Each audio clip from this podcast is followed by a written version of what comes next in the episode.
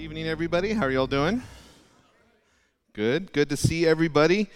Tonight we are going to be in 1 Peter chapter 1, looking at verses 10, 11, and 12. And the title of the study is Salvation is Not an Afterthought.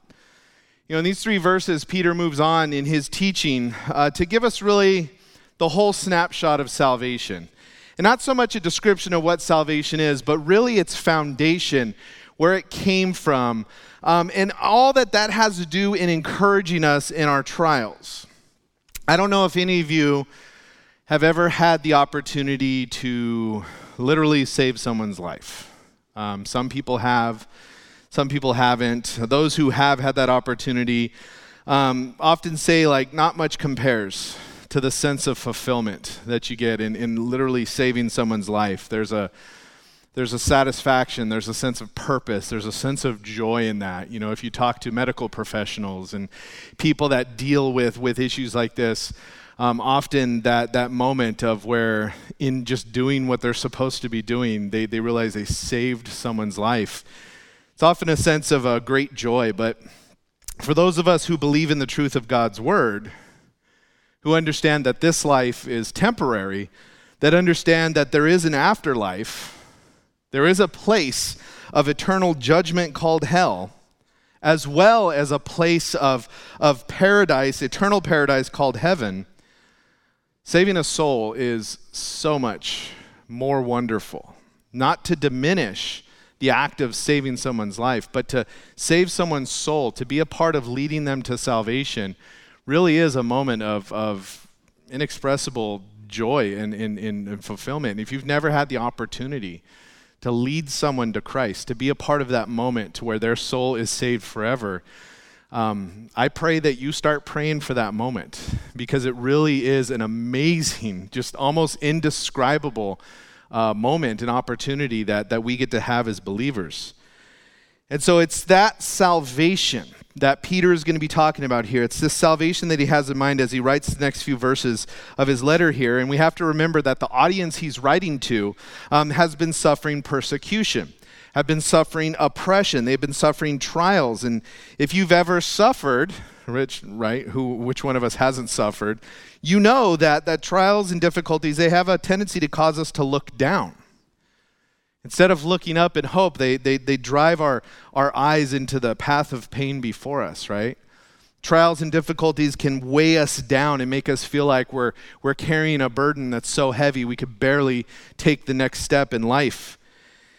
And in those times, we find ourselves looking less at the, the hopeful horizon in front of us and more at that, at that path of pain that we're walking in those moments. And it's these times, it's in these moments that we need the encouragement to look up. Not just because our redemption draws nigh, but because in the moment we have the hope of Christ, the hope of our risen Lord who is in heaven with God the Father. And so it's a it's that moment of getting our thoughts focused on the right place. This is what Peter is doing here in these next 3 verses. And so our salvation has been one of the reoccurring themes of First Peter so far. Obviously, there's this overarching uh, theme of suffering and trials and difficulty, but, but Peter's not just saying, hey, let's talk about trials. They're terrible, right? And move on. He's been trying to encourage his people to alter their mindset to get through the trials victoriously, to get through the trials with joy, to come out the other side with joy. And that's what he's been focusing on. And a part of that perspective shift that he's really been encouraging his readers to, to hone in on is the reality of our salvation. Back in uh, ver, uh, chapter 1, verse 5, he said, You are being guarded by God's power through faith for a salvation that is ready to be revealed in the last time. And we talked about that as we studied through that verse that yes, we are saved here and now, but the ultimate fulfillment of our salvation, the ultimate reality of what that means to us, is yet to come. We're not going to experience the full magnitude of what our salvation means for us when we're no longer here in this life and we're there with the Lord in heaven. But then in chapter 1, verses 8 and 9, he said, Though you have not seen him, you love him. And though not seeing him now, you believe in him, and you rejoice with inexpressible and glorious joy because you are receiving the goal of your faith, the salvation of your souls. And so that's the second time in the first chapter he mentions salvation. And then here, starting in verse 10, and what we're looking at tonight, he starts out with concerning this salvation, right? And he's going to go on with some really encouraging words. But really, if you think about all of language, I don't think there's a more reassuring, more comforting word than the word salvation than the concept of salvation, right? You could apply it to any circumstance of difficulty, any circumstance of captivity, any circumstance of, of, of, of oppression. And salvation is just this wonderfully sweet word. But when you apply it to the concept of our souls and our eternity, it is indeed a glorious word. The word salvation and its derivatives appears some 400 different times in Scripture. So it's an important concept. It's rendered, you see it as saved or salvation or saving, and it has a really broad scope of meaning. The words that are used for this and the word that is used here has a broad scope of meaning all throughout Scripture. Sometimes it means to be saved physically from harm, right? Like if there's a truck coming down the road and you push someone out of the way, there you saved them, right? The word can refer to that, but the word also can refer to being saved eternally from sin from death and from hell. And that is the context that Peter is using the word. So let's pray, and then we'll, we'll dive into these verses. Father, God, we are so thankful for our salvation. We are so grateful for our salvation. Lord, the very fact that we are saved eternally, that you are with us here and now, walking through our difficulties with us, always reminding us of the hope, the reality that we are saved, that we are your children, that you're going to get us through and get us to heaven. God, these truths are powerful, but sometimes, Lord, we can just get overwhelmed and forget or lose the vibrancy of those truths. And so, God, I pray tonight that you would just remind us that, God, us being saved wasn't an afterthought on your part. You didn't look down one day and go, oh my goodness, things are difficult for them. I need to save them. But, Lord, our salvation, our deliverance was something you had in plan, had in your plans, in your mind from before time even began.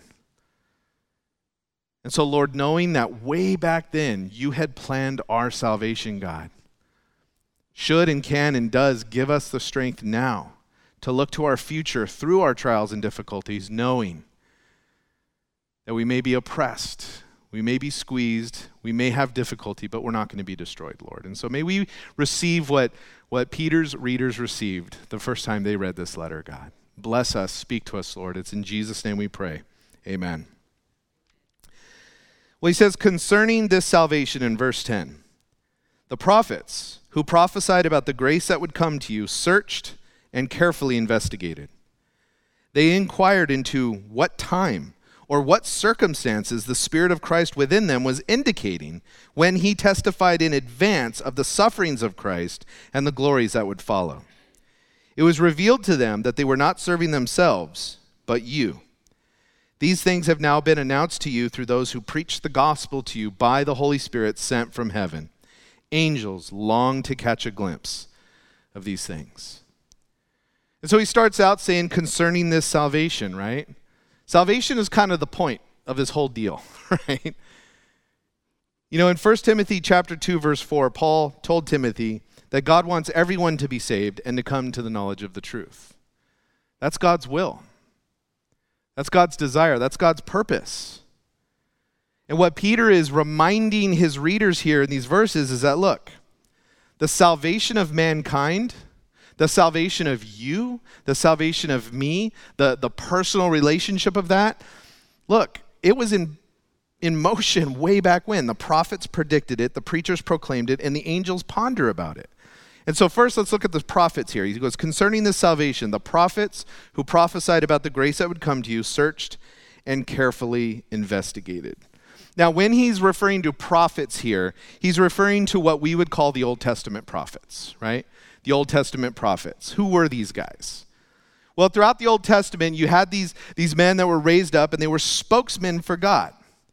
They were, they were God's mouthpiece, so to speak. They were like field agents or field reps for the Lord, right? They would go and speak God's word to God's people. They represented God, excuse me, by giving a message that was from God to a certain group of people. And they were called prophets because they were proclaiming the truth of God. Often when we think of prophets, we only think of prophecy, right? We think of people forthtelling the future. And that's one operation of prophets and the gift of prophecy. That is one way that the prophets here operated. But there was also an element of being a prophet and operating in a prophetic capacity, which is where you're simply proclaiming the truth of God. And that's operating um, in, in ways where there's, there's times where myself, I'll be teaching a Bible study, or maybe you've shared something with somebody once and you just feel like the Lord's going, just proclaim this truth. You know, and it doesn't have anything to do with the person per se. You don't have any like, you know, oh, you know, if uh, 10 o'clock tonight, if you answer the phone, you'll die within a week, right? It's nothing like that. You know, it's it's just this is what God's word says, but then that person gets pierced into their heart, right? They're like, how did you know what I was doing? And you're like, all I did was quote you know, a verse from the Bible, but but that can be prophetic, and so that was one of the ways that these prophets worked. They would speak something that God wanted the people to hear, and oftentimes when they spoke, it would center on these two different things proclaiming God's word or predicting future events.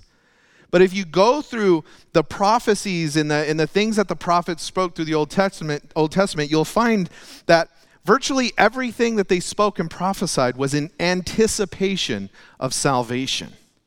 Salvation of God's people. It was all in anticipation of what God was going to do.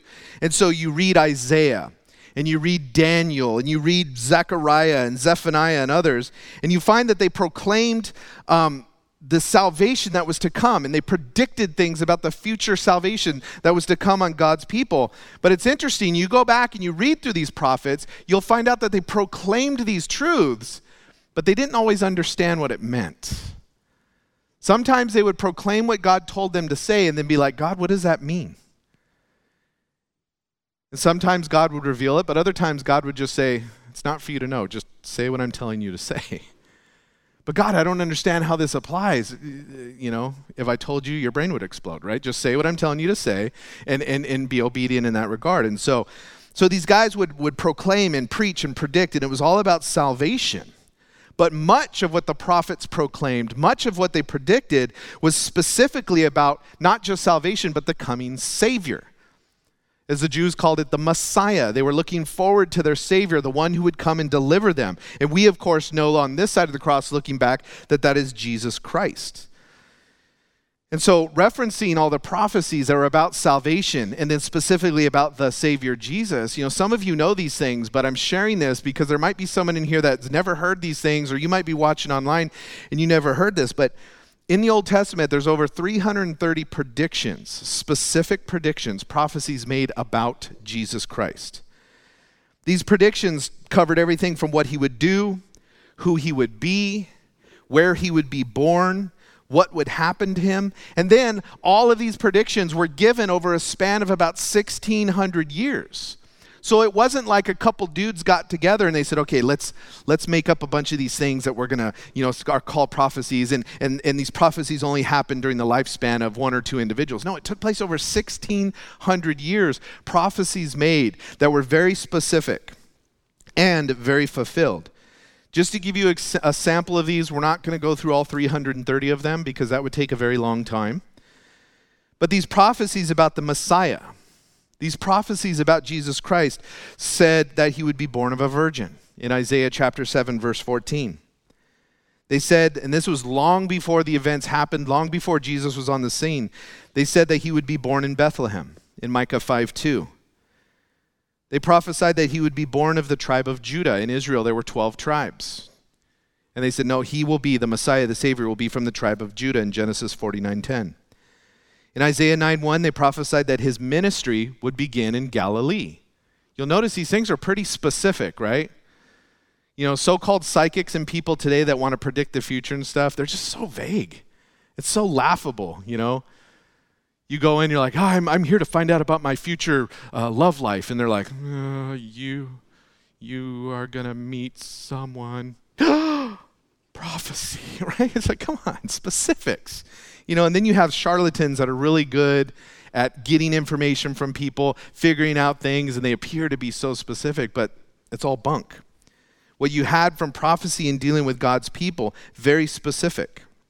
Isaiah 35, 5 and 6, they predicted that the Messiah, that Jesus would work, work miracles. Zechariah 9 9, they predicted that he would enter Jerusalem on a donkey. Not enter Jerusalem on some type of beast of burden. No, on a donkey. Psalms 41 9, they said that he would prophesied he would be betrayed by a friend. Zechariah 11 12, that he would be sold for exactly 30 pieces of silver. Isaiah 53 5, that he would be wounded and bruised. Psalm 22 16, that his hands and his feet would be pierced. Isaiah 53 12, that he would be crucified between two thieves. Psalms 22 again, that his garments would be torn and that the people around him would cast lots. They would throw dice and, and gamble to get his clothing. Psalms 34 20, his bones would not be broken. Zechariah 12 10, that his side would be pierced. Isaiah 53 9, that he would be buried in a rich man's tomb. And Psalm 16 10, that he would rise from the dead. These are just 16 of the over 300 specific prophecies made in, in, in, in decades and in years and hundreds of years before Jesus Christ even came on the scene. And there's more prophesied about him that hasn't come yet. And he, he references those things there yet, right? In those verses we read in 1 Peter, prophesying about him, about what he would do, and the glories to come. There's more to come that's going to happen. There's prophecies about the millennial kingdom and what's going to happen there and things that haven't yet happened. But you go through Isaiah and Daniel and Ezekiel, and you'll find that all three of them talk about this millennial kingdom, this reign of Christ that is going to happen on earth. Why do we trust God when He says this is going to happen? Because hundreds of times He has said this is going to happen and it happened. He's trustworthy. Prophecy is trustworthy, and it's one of the ways we know that the Bible is true. Now, Pastor Gary has shared some of these details before, but again, I just want to share it for those of you that maybe have never heard it. The odds of one person in history fulfilling 330 predictions the mathematical number basically is impossible.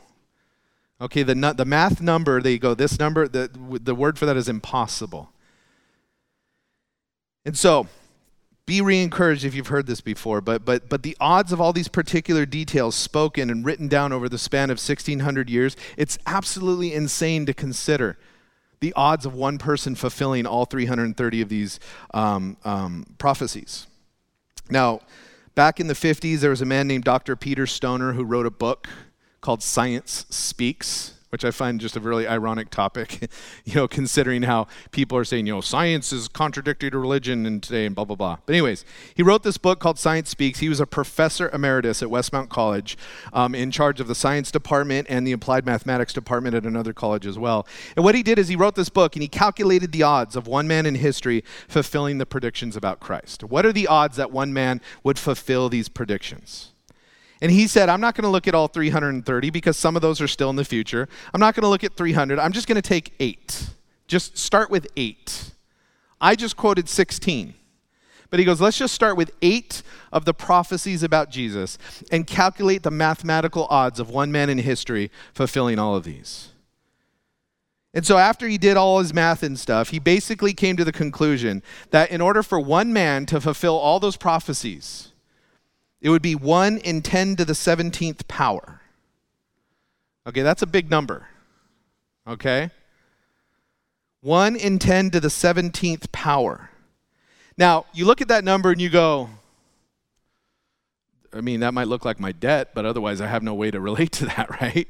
You know, what, what does that number mean in real life? And so Peter Stoner came up with a way to visualize it, and he gave this, this visualization. Again, some of you have heard this before, but he's like, if you took the entire state of Texas, right, go around all the way the border of Texas, the entire state, and you filled up that entire state two feet deep with silver dollars, silver dollars, the whole state two feet deep right? For those of you that are curious, that's about 100 trillion silver dollars. And you took one of those silver dollars and marked it. Now I'm going to mark it with a J for Jesus, right? And you threw it back in there and you mixed it all up. And then you took somebody, blindfolded them, set them loose in Texas, walking over this two foot pile of silver dollars and said, Roam the entire state of Texas. And dig through the two feet of silver dollars. And on your first try, the one you grab must be the one with the J on it. That is 1 in 10 to the 17th power. That's the odds of one person fulfilling just eight of the prophecies about Jesus. And then he goes, You know what? Let's ramp it up a little. What are the odds of someone fulfilling 16 of the prophecies? 16 out of 330. Well, that number was 1 in 10 to the 45th power. Okay, that looks like this. All right, 10 with 45 zeros after it. And then he goes, okay, again, that's, that number's kind of too big for us. So, how do you visualize that? Okay. Well, he said if you started from, let's say, Earth, and you traveled to the sun, that's 93 million miles, all right? And you took that as a radius of a sphere. Now, for those of you that are like, I don't remember what radius of a sphere is, okay? Half the diameter of a sphere, right? So you go to the sun, and then you go that same distance. That would be the dynam- diameter. And you made a sphere that had that diameter. A sphere, or I'm sorry, not, not that. You, you, you went the distance from the earth to the sun 30 times. That's the diameter that made a sphere. Small detail, sorry, I forgot. And you filled up that sphere with silver dollars. And you took one and marked it with a J and blindfolded someone and said, Go find the one with a J. And, and on their first try, they grabbed it. That are the odds of one person fulfilling 16 of the prophecies that were made about Jesus. And Jesus fulfilled so many more. It, it, it's just ridiculous when people try to say, "Oh, that I, Jesus isn't real. He isn't who he says who he says he is. He didn't do that." There's the things that are documented that he fulfilled. The mathematical odds of anybody fulfilling those is just so beyond comprehension that it has to be divine. There are about 25 books in the world that claim to be divinely inspired scriptures. All but one of them have a very important ingredient missing. All but one of them. All but one are missing fulfilled prophecy of any kind. Things that were written before they happened and then happened. The Quran doesn't have any fulfilled prophecy. The Book of Mormon, no fulfilled prophecy. The Hindu Vedas, no fulfilled prophecy. You know the only book that is claimed to be divinely authored, divinely inspired, the only one that has fulfilled prophecy, documented things spoken long before they happen and then they happen to the to the detail, the only one is the Bible. The only one is the Bible. And so the prophets, they, they, they made all these crazy predictions, very specific predictions, but the problem was, as I said earlier, they didn't fully understand what they wrote. They didn't get it. One example is in Daniel chapter 12. Daniel was, was given a vision of the future.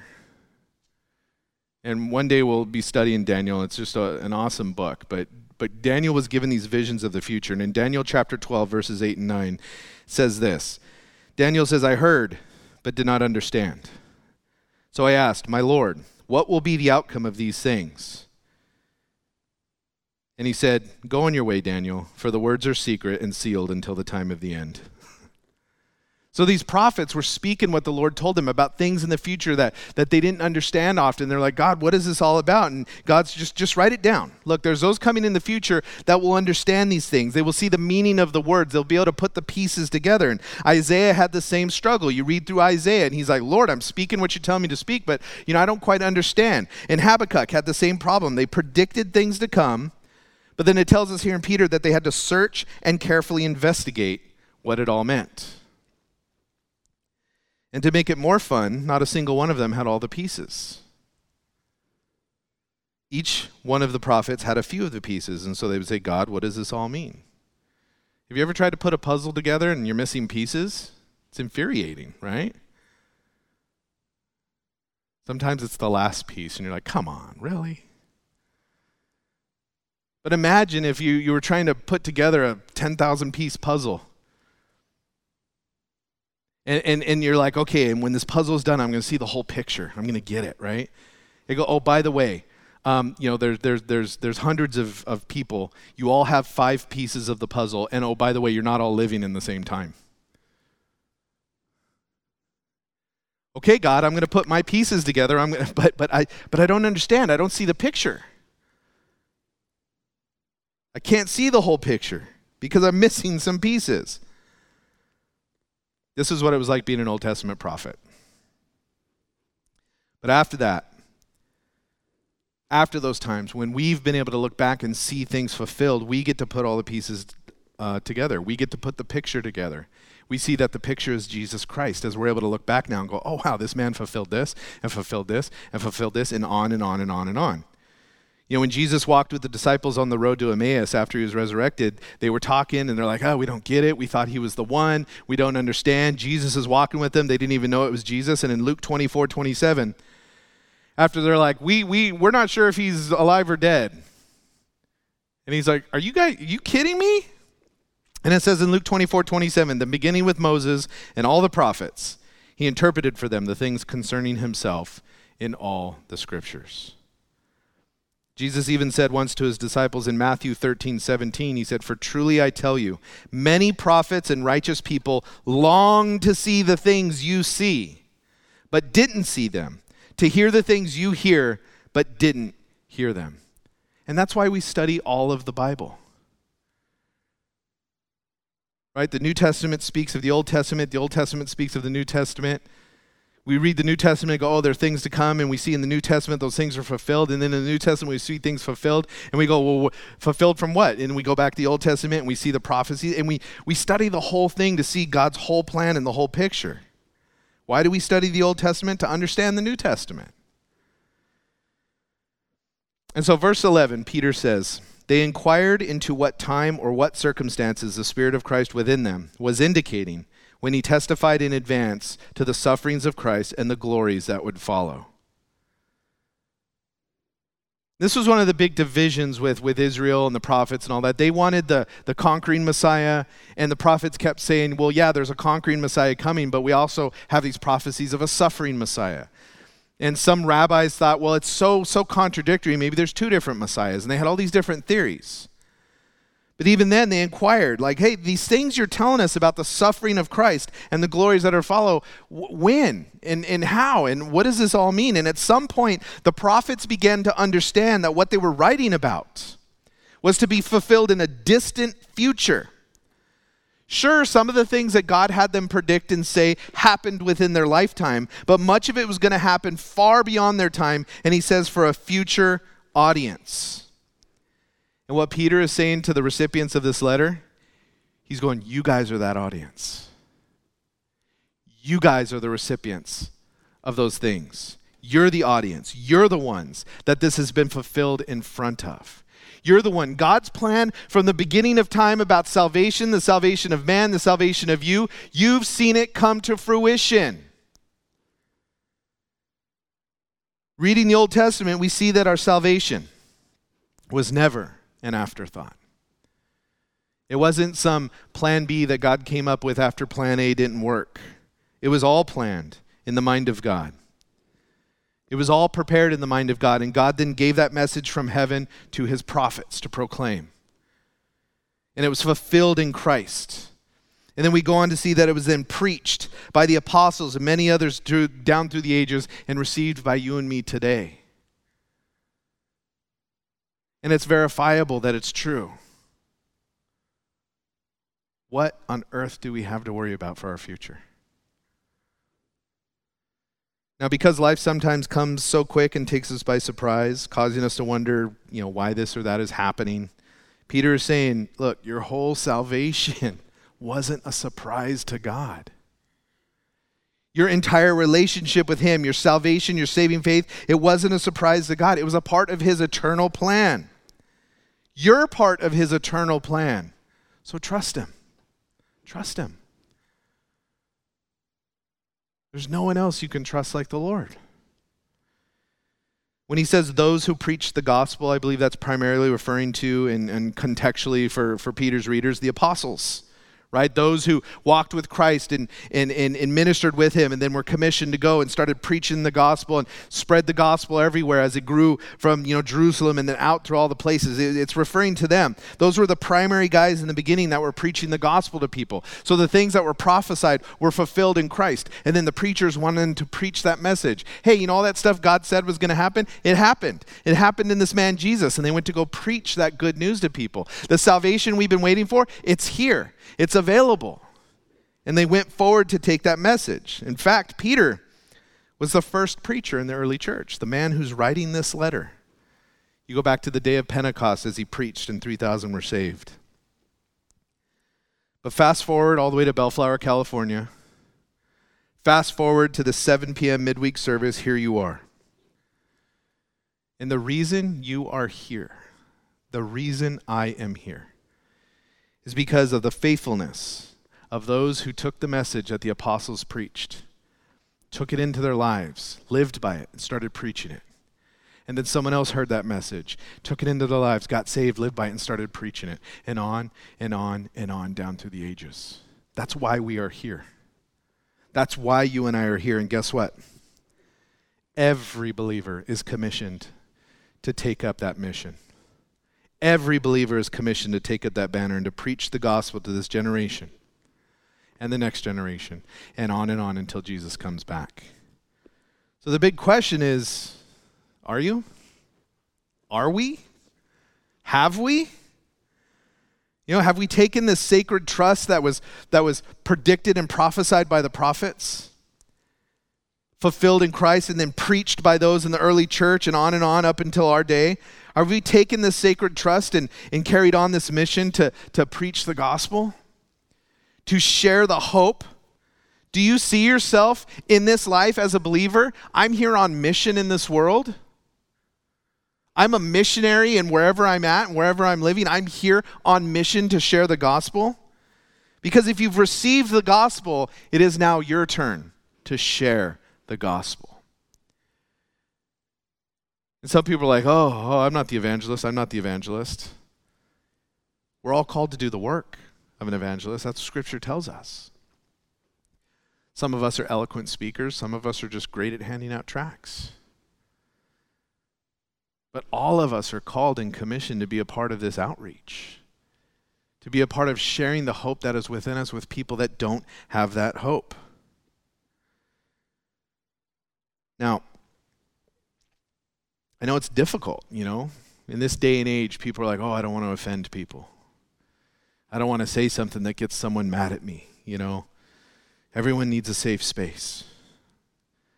But isn't the truth that the safest space f- for anybody to be in is enveloped in the righteousness of Christ? Isn't that the safest space of all? Oh, I'm not gonna I'm not gonna tell them about Jesus because they got, might get mad, they might get offended. You know, isn't it more offensive for someone to end up in hell? Now, I'm not trying to lay the trip on, on anybody here and say, you know, it's you're responsible for them getting saved. That's God's work. But we are responsible for being lights and sharing the message. You know, imagine your friend's house was on fire and you didn't say anything to him because you didn't want to offend him. So you just let it burn down with them inside. Well, at least they weren't offended. I think they might say, you know, I would have rather you told me the house was on fire. Even if I didn't believe you, the house was on fire. And I would have liked you to tell me. And so we're called to tell people. You know, I don't want to find myself standing before the Lord on Judgment Day. He's like, hey, you know, what, what'd you do with, with Christ? Oh, I, he's my Savior. I've, I've, I've lived my life according to him. Great. Did you tell people about him? Oh, uh, whoa, bro. I didn't want to offend people. you do you, boo, right? Everybody teach their own. What? we shouldn't be thinking that way. Now, like I said, before you all feel guilty, I want to point out an important fact here, right? The obligation on us, yes, is to engage. The obligation on us is to share, to say something, to find a way to, to, to follow that, to fulfill that commission. But the power to save doesn't come from us. Okay, sure, there's, there's, there's preparation we could do. One of the things we're praying about next year is trying to do some more discipleship and training on evangelism for people that want to get more involved and more equipped for those things. And that's all well and good. But all we really have to do is to be plugged into the right power source. Right? Notice verse 12. He says, We preach the gospel by the Holy Spirit sent from heaven. By the Holy Spirit sent from heaven. Verse 11, he mentioned that it was by the Spirit of Christ that the, that the um, Old Testament um, prophets were prophesying. Now, the Spirit of God is the Spirit of Christ, is the Holy Spirit. Okay, it's the same thing. All right? It's God the Spirit working in and through his people. And so what we see here is that in the prophets of the Old Testament, it was the Spirit of God, it was the Spirit of Christ, it was the Holy Spirit animating them, empowering them to do their work. And it's the same Holy Spirit that activated preachers in the New Testament. And it's the same Holy Spirit here today in your life as a believer, empowering you to say something, to hand out that tract. To, to be a part of an outreach, to hand out Bibles, to get involved in, in organizations that are, that are sharing their faith it's the Holy Spirit that empowers us to do the thing, but we, we need to say, God, I'm here, I'm ready, I'm willing to be engaged. We have an event coming up here in a couple weeks. William Graham, grandson of Billy Graham, is going to be here in our pulpit preaching the gospel. That man is anointed. Hey, great. Get someone to church that day, right? A challenge all of us. Just, just think of someone uh, and start praying for them right now. Pay attention to the Bible study still, but start praying, praying for them and pray that they would come to church with you that day. The, and it, the whole event is about we want to see people hear the gospel and respond to it and get saved. Take advantage of those types of things. Right? That might be your evangelistic gift. I can drive people to the event. Well, then do it. But say, God, show me how I can be involved in this commission that you've given us. Not because their salvation is dependent on you, but because God is wanting you to be a part of the process, a part of that, and He's commissioned us to do it. It's really a simple formula. When people of God receive the power of the Spirit of God to preach the gospel of God, lives change, communities change, workplaces change. And it's an amazing, radical, unique, magnificent thing that God has planned to do to save humanity. It's amazing. It, it's, it's such a, a it's an eternity changing thing, and we get to be a part of it. But it's so amazing. Look at the end of verse 12. It says, And the angels longed to catch a glimpse of these things. So you had the prophets that predicted it, Jesus fulfilled it, the preachers proclaimed it, and now the angels ponder it.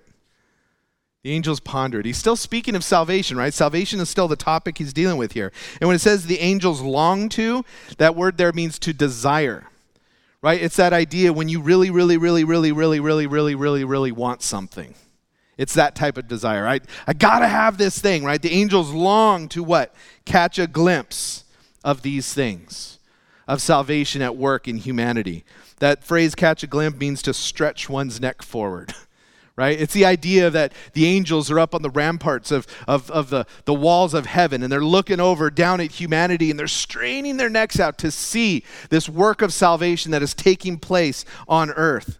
And the angels really, really, really, really, really, really want to stoop down and take a peek. Why?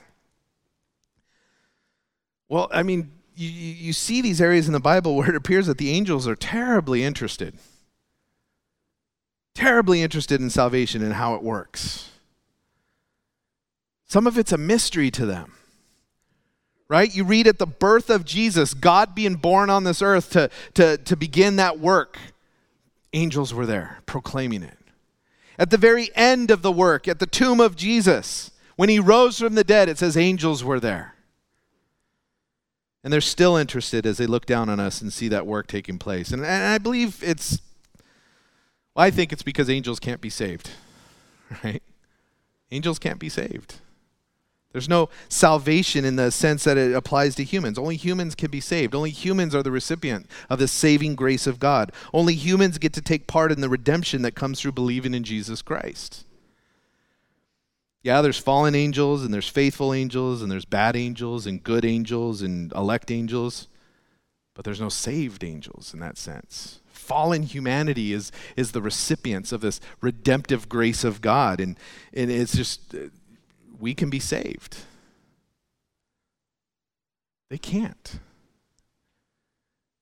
And I think that's a part of the fascination that they have. Like only humans get to experience his grace and and, and you know they, they watched as, as as God gave his best to earth's worst. Right? God, you're going to do what? Yeah, I'm going to be born as one of these sinful creatures, but I'm without sin. What? Why? Because I'm doing a work and I'm going to live amongst them. Why would you want to do that? Have you have you seen them? Yeah, and then I'm I'm I'm gonna I'm gonna live this perfect life and and then I'm gonna take their punishment. what? Why would we don't understand that? And they're fascinated by it. And I think they're fascinated when they see a God hating, drug using partier become a pastor. They're just like, wow. I think they're fascinated when they see a, a criminal become a missionary. I think they're just amazed when they see a violent blasphemer become a born again child of God. They marvel at it, they rejoice over it, they celebrate it. See, Luke 15, 7, Jesus said, I tell you in the same way, there will be more joy in heaven over one sinner who repents than over 99 righteous people who don't need repentance. They're fascinated by this gift of salvation given to this fallen, wicked humanity. They marvel at it and they celebrate it. And so, in the classroom of the universe, you know, God's the teacher, Again, many ways the angels are the students, the subject is salvation, and the illustration of God's powerful work is the church. And the angels are just sitting there looking down and going, wow, that's amazing. That's incredible. Oh, look, there's another one. Look, oh, he got saved. Wow. That one. Who was betting against the guy? I don't know if they bet in heaven. I won't go there. But you know, you could do something tonight that would make the angels of heaven go, oh, wow. You know what that is? Get saved. Give your life to the Lord. It says the angels will just marvel and celebrate. Something that would make them just celebrate is to give your life to God. Admit what the Holy Spirit has been pressing upon you for some time now. Admit that you're a sinner. Admit that you're guilty of breaking God's law. We all have. Admit that you're a wrongdoer. Admit that you can't stop doing it no matter how hard you try. Admit that just because there's someone worse than you doesn't mean that your wrongdoing isn't sin. Admit that you need God, receive Him, and receive His free gift of salvation. And you'll find that the God who created this universe has been preparing and planning this moment from before time began. Every time a person is in the process of being saved, I believe the angels are just leaning closer to the railing, looking over. He's getting close. She's getting close. Look at the questions they're asking. Look at the, the, the moments they're having in the dark. Look, look. And then someone finally says, Jesus, come into my life and save me. Boom, another party in heaven. A person may go to the doctor and walk away a healthy sinner. A person may go to a psychiatrist and walk away a well adjusted sinner. A person may go to church and walk away a religious sinner. But it's only when a person comes to the cross that Jesus Christ hung on that they walk away a forgiven sinner. This is the message of the gospel. This is the message of salvation that came from heaven, was predicted by the prophets, was preached and proclaimed by preachers for the last 2,000 years was received by so many of you in this room tonight, the angels look at that and they go, How cool is that? But there might be some of you in here tonight that haven't received that yet. And God has been speaking to you all night. I believe He's been speaking to you before you even got here, and who knows, days and weeks. He's been speaking to you, and you know you need to give your life to Him. You know you need to receive this salvation. And if it's you watching online, God is speaking to you. So I'm going to pray in a moment. I'm going to give you an op- opportunity to receive Christ, to receive Him as your Lord and Savior, to receive what He has been planning for you to receive since before time began. Let's pray. Father God, we thank you, Lord. We thank you, God, that, that, Lord, you've had plans for us before we even existed. You had plans for us before creation even existed. And that, God, you proclaimed that plan through your prophets, Lord, as they spoke forth a salvation to come. As they followed in, in obedience to you and, and, and, and said and wrote down the things you were telling them to say, even when they didn't understand it, God. And Lord, we're so thankful that then you fulfilled all those things and put all those pieces together when you came to this earth and lived a perfect life and died on the cross in our place, taking our punishment for our sin upon yourself. We thank you, God, that although you were buried in a rich man's tomb as prophesied, you rose again as prophesied that God, your resurrection was seen by so many witnesses that it can't be denied, and that you ascended to the right hand of the Father, interceding for us evermore. And God, we thank you that you then sent the Holy Spirit to dwell within us forever, molding us and shaping us and teaching us. God, this life can be difficult and this life can be tough, but really, what do we have to fear, Lord? You are so faithful. Prophecy proves it. And so we thank you, God, for our salvation. And we remember our salvation when we're starting to lose hope, God. Because your promises are, are true, your promises are, are many, and your promises are for us. While we're praying with heads bowed and eyes closed, if you're in this room tonight or you're watching online and you've not yet received that promise of God, that promise that if you cry out to Him with your heart, if you acknowledge that He is God and you acknowledge that He died on the cross for you and you acknowledge that you've broken His law and you ask Him for the forgiveness that He offers you, if you've never reached out for that promise that says He will save all who call upon His name, and that applies to you tonight. I want to give you this opportunity right now to receive Him, to take hold of that promise, to have the salvation that not only works in your life now, but guarantees a future past this life with your God in heaven, with no more tears, no more sorrows, because all those things will have passed away. So if you're in this room and you're seated and you want to receive Christ tonight, while we're praying, just raise your hand up and say, Yeah, I want to receive Jesus. I need to be saved tonight. If you're watching online, obviously I can't see you, but you know you need to receive Jesus Christ. I want you to pray with me right now. And anybody in this room, if you want to receive Jesus tonight, pray with me right now. Say, Lord God, I believe you're God. I believe in who you are. I believe in what you've done.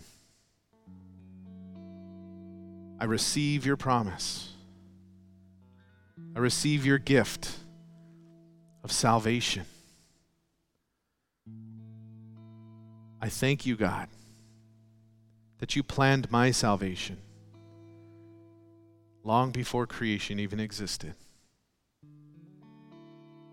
That you knew my need you loved me so much. Thank you, God. I know I've sinned against you. I ask you to forgive me, God. Cleanse me. Wash me clean of all guilt and wrongdoing. Save my soul. Come into my life, Lord. Be my Lord. Be my Savior. Change my heart. Teach me how to live for you. Thank you for loving me so much. I know it'll take the rest of my life to even begin to understand that type of love. But I receive it anyways.